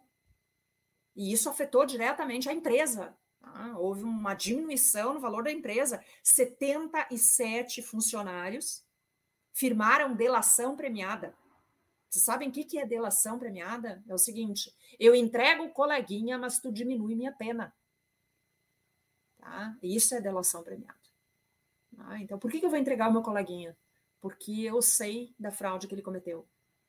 E eu sou responsável pela fraude também, porque eu trabalho no mesmo setor, porque eu tinha acesso às mesmas informações e não uh, fiz a denúncia internamente na empresa. Então vejam que a empresa tem que manter essa preocupação de combate à fraude interna. Não é só na contratação, é depois da contratação também. Né? Fuga de capital intelectual, quantos empregados de alto escalão dessa empresa saíram da empresa para não ter o seu nome vinculado com aquilo ali. Tá? E queda nas ações e outros. Bom, aqui com relação às punições, porque daí o pessoal sempre fala disso e aí eles pensam, tá, mas e daí na prática? Na prática, tá? Crime de reputação, de, de reputação se ele é recuperável, bom, tá? Então, um investimento altíssimo, né, para poder fazer a recuperação. Tá? E eu te diria que criminal uma vez que tu está aí, enquanto tu está respondendo, tu provavelmente já não vai poder fechar convênios com várias empresas, porque elas vão fazer a verificação de quem tu é. E aí, vejam, já perdeu o negócio. A gente está falando aqui de lucro cessante, tá? Quer dizer, aqueles negócios que tu faria e provavelmente fecharia e acabou que, né, tu não fechou por causa disso. Criminal, então, aqui, bom, várias questões, respondendo, inclusive o CEO da empresa. Né? Responde o funcionário, responde, quer dizer, todos os envolvidos. Consumerista, gente. Consumerista, o pessoal diz, ah, não, mas que, que crime de consumo não, não dá nada. Gente, crime de consumo dá bastante coisa, tá? A gente tem lá do artigo 63 a 74, previsão que podem te levar para a cadeia. Então, quer dizer, não dá para pensar que, ah, não, mas não dá nada, isso aí é só uma situação. Não, dá a situação bem séria para vocês. Crime relacionado com direito civil, e aí aqui, responsabilização civil. Vocês vejam lá, antes a gente falava de quantos milhões? 145 milhões Uber, né? 1,9 milhões. Ah, que bom, né? Esse dinheirinho saindo da tua empresa, podendo ser investido na empresa para melhorar a empresa, e aí tu tem que pagar alguma coisa que tu, por erro teu, não acabou investindo e acabou perdendo. Tá? Então, administrativamente, crimes tributários, por exemplo, crime contra a ordem financeira, crime contra a economia popular, crime contra a proteção de dados, e aí então a gente tem várias questões. E risco operacional, Alguns riscos eu não tenho muito como fugir, então vejam bem, a questão hoje, né? Uh, preço do petróleo. O que, que vai acontecer nessa situação aqui? Eu tenho nas entregas uma taxa que está relacionada com o cálculo do combustível e até mesmo o roteiro que é feito para que as entregas tenham o mínimo de perda possível. Então, por isso, os guris, quando fazem a entrega, têm toda essa preocupação de logística da entrega. Né? Então, aqui é uma consequência que pode acontecer e que pode afetar diretamente o teu negócio e pode afetar diretamente o valor do teu negócio. Próximo risco, ambiental e regulatório. Este aqui, gente, atenção, tá? Regulatório, o que, que a gente está falando? A gente está falando do core business da empresa de vocês. Então, para evitar que a empresa de vocês tenha algum tipo de risco reputacional, eu tenho que estar ligado na legislação setorial. Eu tenho que saber quais são as leis do setor. E a partir disso, e a partir, por exemplo, das não só, vejam, não só leis relacionadas com o setor, mas também leis relacionadas com o meio ambiente. Aqui foi uma situação, Brumadinho, né, para Vale, o que aconteceu? Diminuição do valor da Vale, perda de valor das ações externamente, não foi só aqui no Brasil, tá? Externamente, em razão de uma sequência de erros que aconteceram ali e que poderiam ser uh, vamos dizer assim, supridos se tivesse havido compliance dentro da empresa. Né? Então, são casos que acabaram gerando uma legislação posterior regulando as barragens e regulando, por exemplo, a responsabilização pelas pessoas que trabalham com isso dentro do Brasil. Né? Então, quer dizer, a gente está vendo aqui um, um risco novo, né, para todo mundo aí, tá? Round 6 para vocês, batatinha frita 1, 2, 3. Quem já está em compliance com o LGPD. Né? Quem não está, agora. né? Já temos começando, estamos com sanções né? e investigações acontecendo por parte da NPD e sanções judiciais. E o Brasil é um país judicante. Então, o que a gente vai ver, e muito, Não é a tua empresa respondendo só administrativamente, gente. É a tua empresa respondendo, como a gente falou antes, pelo direito civil, com uma punição pecuniária, pelo direito criminal, com uma punição que pode ser cadeia, punição com, do consumidor, que também é pecuniária, e punição, gente, vejam, administrativa, que vai te retirar a possibilidade, por exemplo, de participar em licitações. E aí a pergunta que fica para vocês é: gente, vocês já estão preparados para isso? Vocês estão preocupados com o combate à fraude? Vocês estão preocupados com a proteção dos dados que vocês estão tratando? Se vocês não estão fazendo isso, vocês já estão fazendo errado. E aí o meu medo é processo. Meu medo é processo. Muito Thaís bom. maravilhosa, encerrou até com, com o cantar dos passarinhos, vocês ouviram? É, é. Não, já atualizado com o round 6 já, eu tenho que terminar essa série aí, nossa. Boa, boa. Também o meu recado aqui já também para a gente já ir se encaminhando, pessoal, é que talvez algumas pessoas conheçam o nosso Café Academy, certo? Que é a nossa certificação gratuita. De, a gente tem aí todo um curso sobre prevenção de fraude. A gente elaborou esse conteúdo a várias mãos, apesar de eu ter sido o porta-voz do Café Academy. A gente já está indo para a nossa quarta turma, certo? E essa, essa é a quarta e última turma do Café Academy, certo? Então, se você ainda não fez, faça o Café Academy, a gente vai gostar bastante.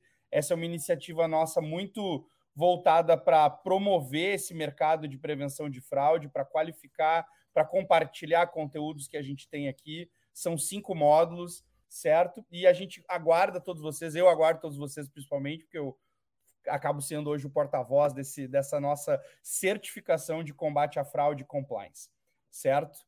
Bom, acho que vamos começar agora uma rodada das nossas despedidas. A gente já vai indo para os nossos uh, uh, ritos finais. Então, não sei, acho que vamos começar aí, uh, moçada do Ike Fome. Passo a palavra para vocês aí. Bom, agradecer aí todo mundo, todo mundo que participou, todo mundo que que assistiu, acompanhou a gente, agradecer vocês, pessoal do CAF, Thaís, pelas maravilhosas explicações aí dos, dos cases, bom demais. E estamos à disposição, todo mundo que quiser, é, pode chamar ali no, no, no, LinkedIn, meu nome é facinho de achar, e pode chamar aí que a gente, a gente troca umas ideias e vocês do CAF também, portas sempre abertas para quando precisarem, a gente está batendo novos papos. Exato, faço né, das palavras do Couzinho e as minhas também. Muito obrigado a todo mundo, tá? principalmente a Thaís, acho que trouxe bastante ensinamento, alguns cases para a gente bem importante, pelo CAF, pela oportunidade, é claro, e obviamente mais uma, mais uma vez agradeço a parceria também, porque tem ajudado a gente na operação né, com excelência.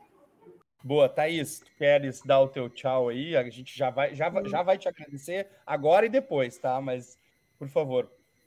Gente, assim, ó, eu agradeço a oportunidade de estar junto com o CAF, trabalhando aqui, né, nessa tarde, e trazendo, dividindo com vocês algumas questões que devem ser questões que preocupam não só a empresa, mas também quem trabalha na empresa, porque a gente é a empresa. Então, quando a gente trabalha numa empresa, a gente leva o nome dessa empresa com a gente. Então, eu, por exemplo, tenho orgulho de fazer parte do, do LGPD for Business, né, que é a, a nossa empresa que trabalha LGPD. Então, porque nós, de fato, trabalhamos com essa preocupação que a CAF tem. Então, acho que isso é uma coisa que é importante. Eu agradeço a oportunidade de estar aqui e agradeço todo mundo que teve paciência de nos ouvir até agora. Ah, vou me despedir brevemente. Acho que a Thaís talvez eu não, não vá conversar tanto mais. Mas o Felipe, o Kaique, a gente está sempre trocando mensagens, né? A parceria ela é forte diariamente, a gente está sempre se enchendo o saco, né? É uma parceria muito forte. Então eu agradeço vocês por ter aceitado o convite. E acho que foi uma troca muito, muito massa entre CAF e entre Ike. Eu sou fãzaça do Ike, assumida, eu falo para todo mundo e divulgo mesmo. Eu acho muito massa o branding de vocês, então eu divulgo. É, e é aquele negócio, né? É a ideia do Customer Success, a gente levar a, a divulgação ser de, ser de pessoas, né? Então vocês têm uma marca tão presente que a gente acaba divulgando vocês, assim, de graça, porque a gente gosta mesmo. E vocês fazem o mesmo com a gente. Então a parceria ela é recíproca, tenho certeza. E obrigada por você estar, ter participado. Thaís, muito obrigada. Acho que tem muito conteúdo rico que tu trouxe aqui para todo mundo. No chat, que está todo mundo agradecendo. Acho que agregou muito para todo mundo conhecer de, de LGPD e de direito em si. Obrigada. Boa, boa, boa. Acho que a CAF é suspeita para falar do Ike, porque o nosso QG, o nosso escritório central em Venâncio Aires, que é uma cidade que consome a Equifome fortemente. Né? O pessoal ficou muito feliz de ter o, o Equifome como parceiro desde o início. E acho que muito, muito da galera da CAF vai, vai consumir esse cupom também, vai ser legal, mas estamos espalhados também por todo o Brasil, certo? Então, moçada, muito obrigado pela parceria desde o início, obrigado pelo tempo de vocês hoje.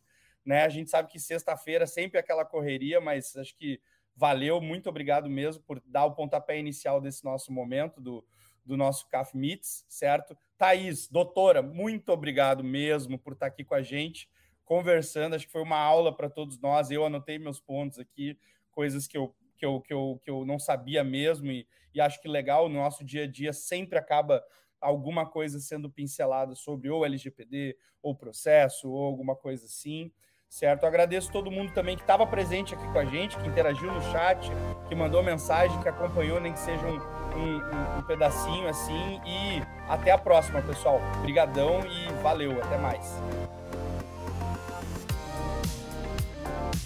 Bom, eu abro a nossa conversa com um número alarmante. Segundo a Exame.com, as fraudes voltadas ao setor financeiro subiram 457% desde o início da pandemia. Olha que número impressionante. E a gente sabe que outros setores também estão na mira dos criminosos. Então, Peretti, começando com você, o que é que tem motivado essa avalanche de fraudes que temos testemunhado? Seria descuido das empresas ou sofisticação dos ataques? Ou então um pouco das duas coisas? Gripa, como a gente sempre faz o podcast, eu gosto de dar um pouco da, da visão do, do cenário do, do Brasil e do, e do ecossistema de fraude no Brasil também. Na última semana de setembro, para você ter uma ideia, nós tivemos o maior vazamento da história do Brasil. Foram 426 milhões de dados pessoais vazados. Foi cerca de 109 milhões de informações de CNPJ, placa de veículo. Foi coisas como é, nome, CPF, endereço, gênero, data de nascimento, e-mail e até renda de pessoa física. Então, assim, nessa mesma base, Gripa, foram encontrados 3,28 bilhões de senha. Só para você ter uma ideia. 2,18 bilhões de e-mail. E o pior é que dentro desses e-mails, 70 mil é, dessas senhas, 70 mil senhas eram da administração pública. Tem um outro número alarmante, 2 milhões 842 e 779 mil cartões de crédito estavam nessa base. Isso é o quê? É um crescimento de 785% comparado ao mesmo período de 2020. É que, claro, isso aí manteve o Brasil no topo do ranking de vazamento de dados e vazamento de cartão no mundo todo. Então, para você ter uma ideia, Gripa, o Brasil é responsável por 45,4% do total global de vazamento eh, de dados. Isso traz o Brasil uh, com uma tentativa de fraude a cada 16 segundos. É realmente é, grave. E se não bastasse tudo isso, né, segunda-feira, dia 13 do 7, o Brasil estava com 201.500 mandatos de prisão em aberto e aproximadamente 40 milhões de CPFs diferente de regular. Bom, enfim, esse é o ecossistema. Isso aqui não é pedagogia do medo, isso aqui não é sensacionalismo, não. Isso aqui é dado e fato da data de, do dia 13 do 7. Tá? Então, assim, agora eu vou responder a sua pergunta. É, motivado pela situação catastrófica dessa Covid-19, foi que é uma aceleração desenfreada, completamente desestruturada das empresas, por um cenário puramente digital, ou seja, eu estava num cenário quase que puramente analógico, por causa do Covid, a gente precisou se digitalizar Uh, e a gente foi para o mundo digital. E que resultou o quê? Num processo caótico de validação de dados no onboard ou no ingresso desses clientes nas plataformas CRM. Ou seja, ninguém estava acostumado com uma era tão digital, a gente digitalizou 20 anos em três, em três meses. E claro, isso é catastrófico. E, obviamente, que as empresas não estavam preparadas, não estavam aptas para sustentar essa quantidade e nem a qualidade de análise de transações. E ainda por cima, grande parte dessa massa corporativa, é, hoje, dependiam de processos manuais, continuam dependendo de processos manuais, e claro que fica muito mais suscetível aos erros. Então a gente pega ali pouca agilidade, ausência do atual data driven que a gente já falou até em outro podcast com relação a isso. A, a, experiência do usuário fica completamente sacrificada, uma fricção gigante, um valor de CAC gigante, sendo é, pagando fraude ainda, ou seja, a gente cria outro problema sério, que é a perda do próprio cliente. Então, o futuro, assim, o resultado a gente já sabe, né? O resultado é, é o que está acontecendo hoje no cenário de fraude do, do Brasil. Peretti mencionou aí o onboarding, e eu gostaria de avisar que no site da Nelway vocês encontram muitos conteúdos relacionados a esse tema, inclusive um deles especificamente como fazer o onboarding digital sem erros. Então acessem e confiram. Bom, Rebite, como é que você tem visto a preocupação das empresas em relação a esse tema? Ela tem crescido na mesma proporção que a dos ataques, tendo em vista esses números é, gigantes que o Peretti acabou de comentar? Então, Gripa, é, comentário do Peretti aí foi sensacional e certeiro, né? E, e a gente vem acompanhando, sim, o interesse da, das empresas em correr para buscar tecnologia, né? Buscar se adequar e se proteger é, diante de da tamanha facilidade que hoje em dia está é, é, tá tendo para você cometer uma fraude, não que antes não tinha, fraude sempre existiu, trabalho com, com combate à fraude há mais de 10 anos, posso dizer que praticamente o que se fazia em combate à fraude há 10 anos ainda é muito do que se faz hoje em dia, né, que é uma pessoa tentando se passar por outra, a diferença é que nunca foi tão fácil você ter acesso a informações verdadeiras. Né? Antigamente, uma pessoa montava um documento com dados fictícios, porque ela não tinha tanto acesso a dados verdadeiros. Né? É, hoje em dia, o acesso ao dado verdadeiro, ao dado vazado, né, ele é tão fácil de se ter acesso que é, a, a empresa que presta hoje um serviço de combate à fraude, se de fato ela não for uma empresa é, que se propõe de fato a fazer combate à fraude, ela não vai conseguir pegar aquela fraude, vai vazar, vai passar, tá? Porque os dados são verdadeiros. Então, é, sim, as empresas estão correndo para se ajustar, para se adequar, e elas estão buscando as empresas top do mercado para fazer combate à fraude. É, o que a gente vem observando no mercado é, inicialmente, houve um movimento para se buscar as empresas que cobravam mais barato para fazer o serviço, digo isso com propriedade, né, dono de empresas de combate à fraude. Eu vi que as empresas primeiro correram, lógico, para pagar mais barato, quebraram a cara, porque as empresas que estão cobrando barato, né, dizem que o barato sai caro. Acho que eu estou até, até, adiantando um, um, tema aqui futuro do que a gente vai conversar aqui no próprio podcast, mas correram para um, um player que cobra mais barato para fazer o serviço, mas que não tem total especialização para fazer, de fato, o combate à fraude. Enfim, e aí viu-se um movimento muito forte no mercado de se trocar de player, é, trocar de, de solução de, de combate à fraude. Né? Então, sim, as empresas estão correndo atrás, elas estão se preparando, porque viu que não é brincadeira. Estão tomando fraude e estão tomando forte. Ô Peretti, aproveitando o gancho aí da resposta do Rebite, quais são hoje os principais tipos de fraudes que deveriam estar no radar das empresas? Olha, fraude a gente tem de tudo quanto é tipo, gosto, sabor. A gente pode até criar um menu de fraude.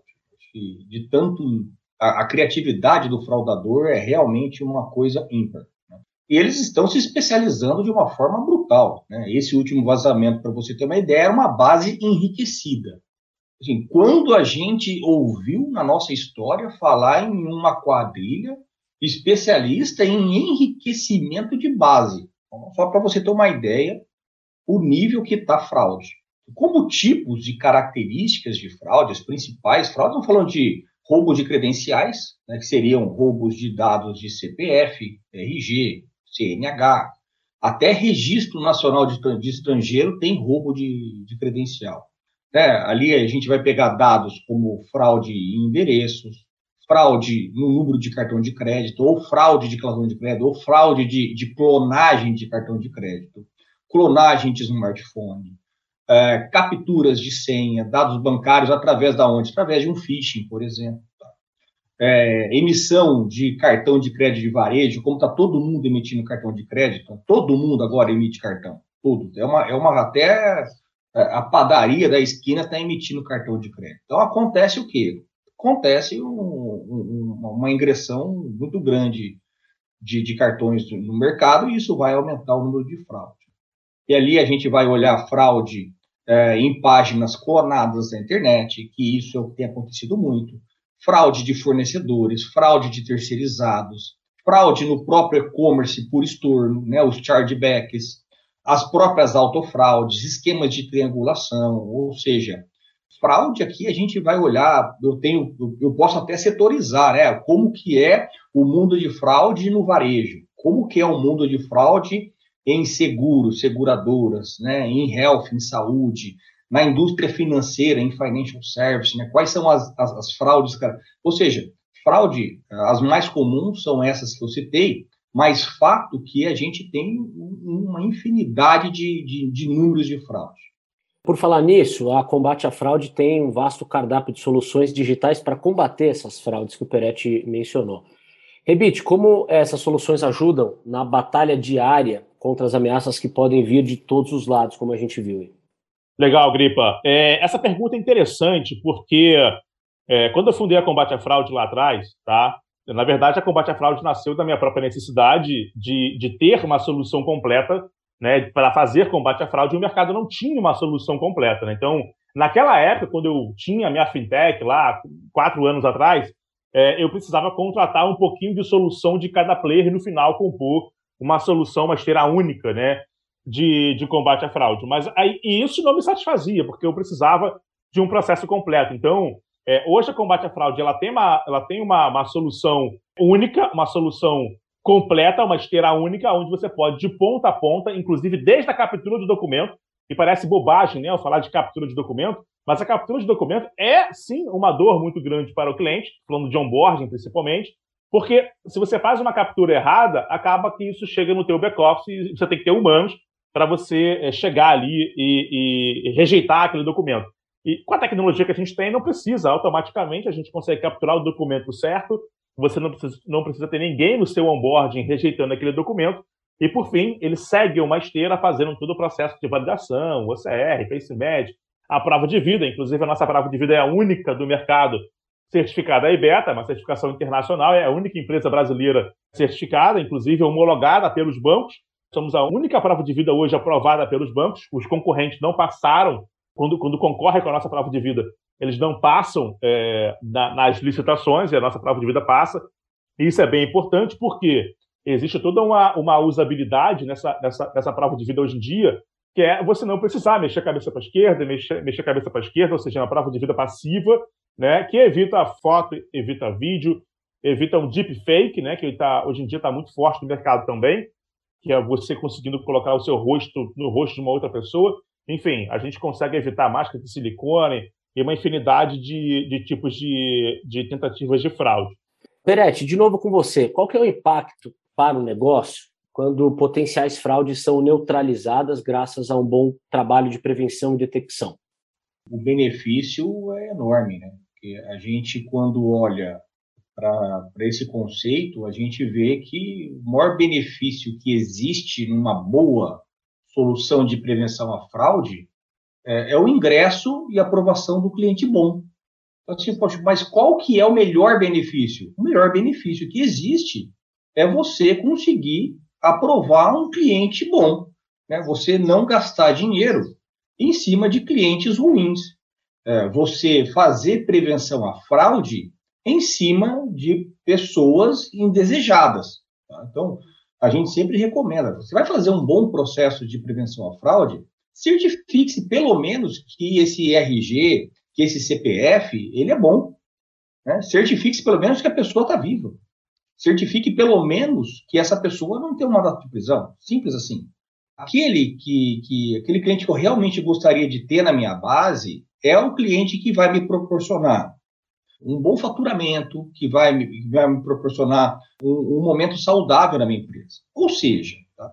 benefícios que a gente tem com uma, uma, boa solução de prevenção à fraude é a menor fricção do cliente, maior satisfação do meu cliente, menor custo de aquisição desse cliente, né? maior velocidade, uma diminuição gigantesca de valores dispensados e perdidos em fraudes que, que, que muitas vezes a empresa tomou.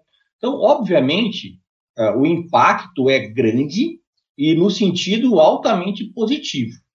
Tá certo. O Rebite mencionou a usabilidade na resposta dele anterior, eu quero aprofundar é, essa questão da experiência do usuário, que também impacta bastante o negócio das empresas.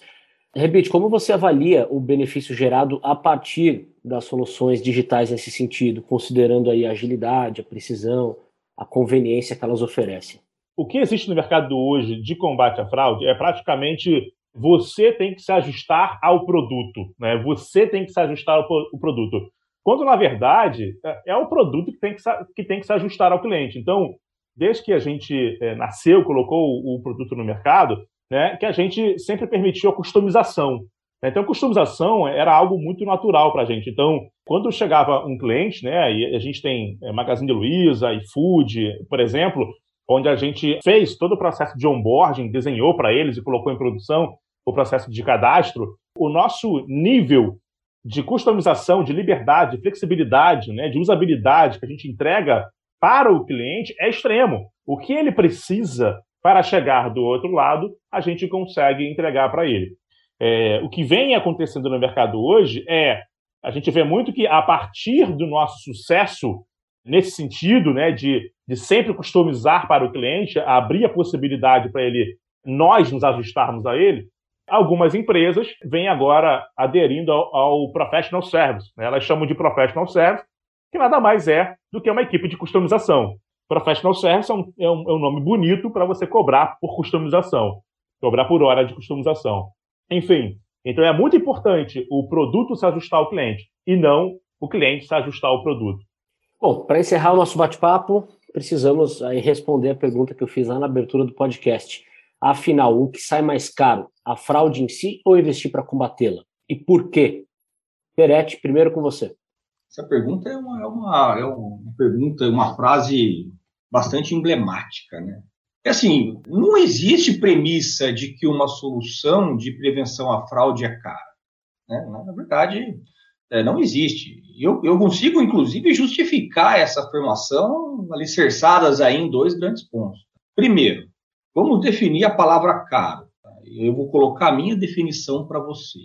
Caro é você adquirir algo que não soluciona a sua dor e não te prove prazer algum. Isso é caro, fato. Isso é um dado e fato. Caro não soluciona a sua dor e não te dá prazer. Então, isso, isso é caro. Se você pega qualquer solução que soluciona a sua dor e você, obviamente, em algum caso, consegue ter prazer com aquele objeto adquirido, é, isso não é caro, isso é barato. É, e o segundo, no último trimestre agora de, de 2021, nós tivemos no Brasil um aumento de 33% no onboarding usando CPFs de indivíduos que já vieram a óbito. 33% de aumento. E que possuíam também, e ou né, possuíam mandato de prisão. Ok? Agora vamos lá. Aumento de 33% no onboard usando CPFs de indivíduos que já vieram a óbito ou mandato de prisão aumentou 33%. Uma solução de prevenção à fraude para combater e solucionar de vez uma situação dessa custa 11 centavos. É muito menos que uma bala.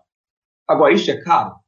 Então, eu, eu acredito o seguinte: a gente falar o que, que sai mais caro, a fraude em si ou investir para combater? Agora, se você falar aqui, poxa, 11 centavos é caro para você fazer uma análise de mandato de prisão, de regularização de, de, de, análise de CPF, matematicamente, na minha cabeça, não, não cabe. Então, obviamente, Gripa, que você investir numa solução de combate à fraude, ela é infinitamente mais barata, ela é infinitamente mais eficaz, mais inteligente do que você simplesmente assumir tomar uma fraude. O que eu acho um grande absurdo um mindset de uma empresa falar que ela prefere tomar fraude do que combatê-la. É, mas, obviamente, essa é uma, é uma posição muito, muito minha, né? enquanto head de prevenção à fraude. é, claro, eu vou sempre defender que prevenção à fraude é o melhor caminho. E eu consigo provar, como eu já provei, que solução à fraude é mais barato do que uma bala. Então, acho que aí vai, né? Acho que eu respondi um pouco do que você me perguntou. Uma ótima analogia, diga-se de passagem. Uh, Rebite, com você agora, qual que é o seu veredicto? Sempre quando eu vou falar com potenciais novos clientes, eu sempre falo do retorno do investimento que a gente tem entregado para os nossos clientes. Então, a gente tem entregado em média 15 vezes o valor investido. Ou seja, para cada um real que o cliente investe em combate à fraude, eu evito 15 vezes em fraude.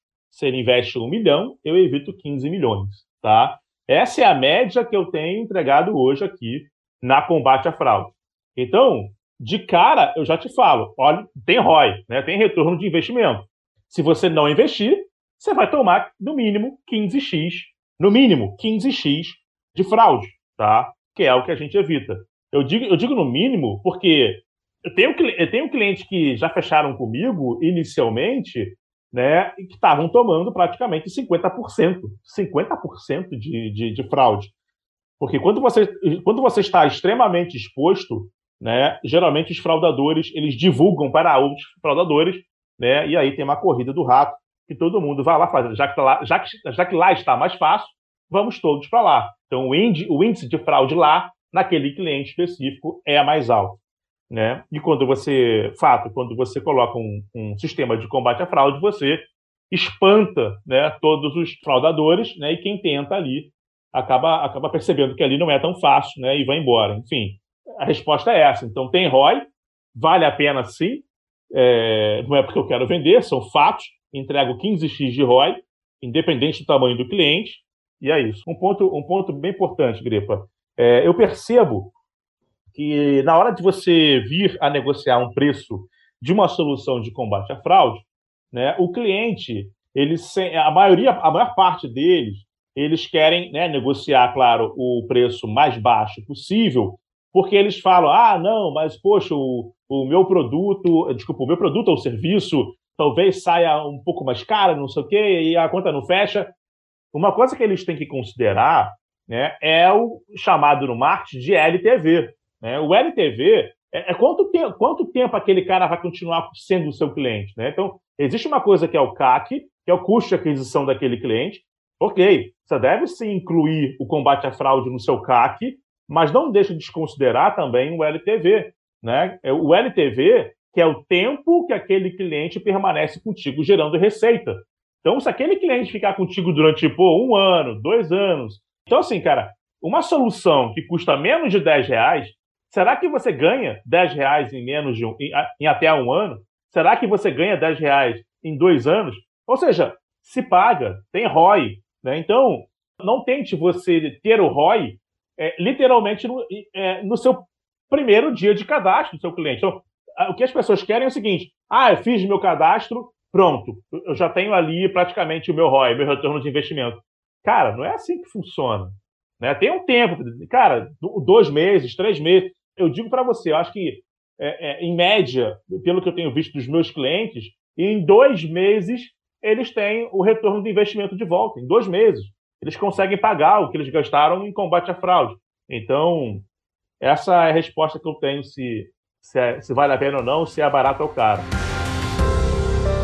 Muito bom. Bom, quando o assunto é prevenção à fraude, não tem jeito mesmo. Barato muitas vezes sai caro. Eu agradeço imensamente a participação do Rafael Peretti, head de prevenção à fraude na Nelway, e do Leonardo Rebite, fundador da empresa Combate à Fraude.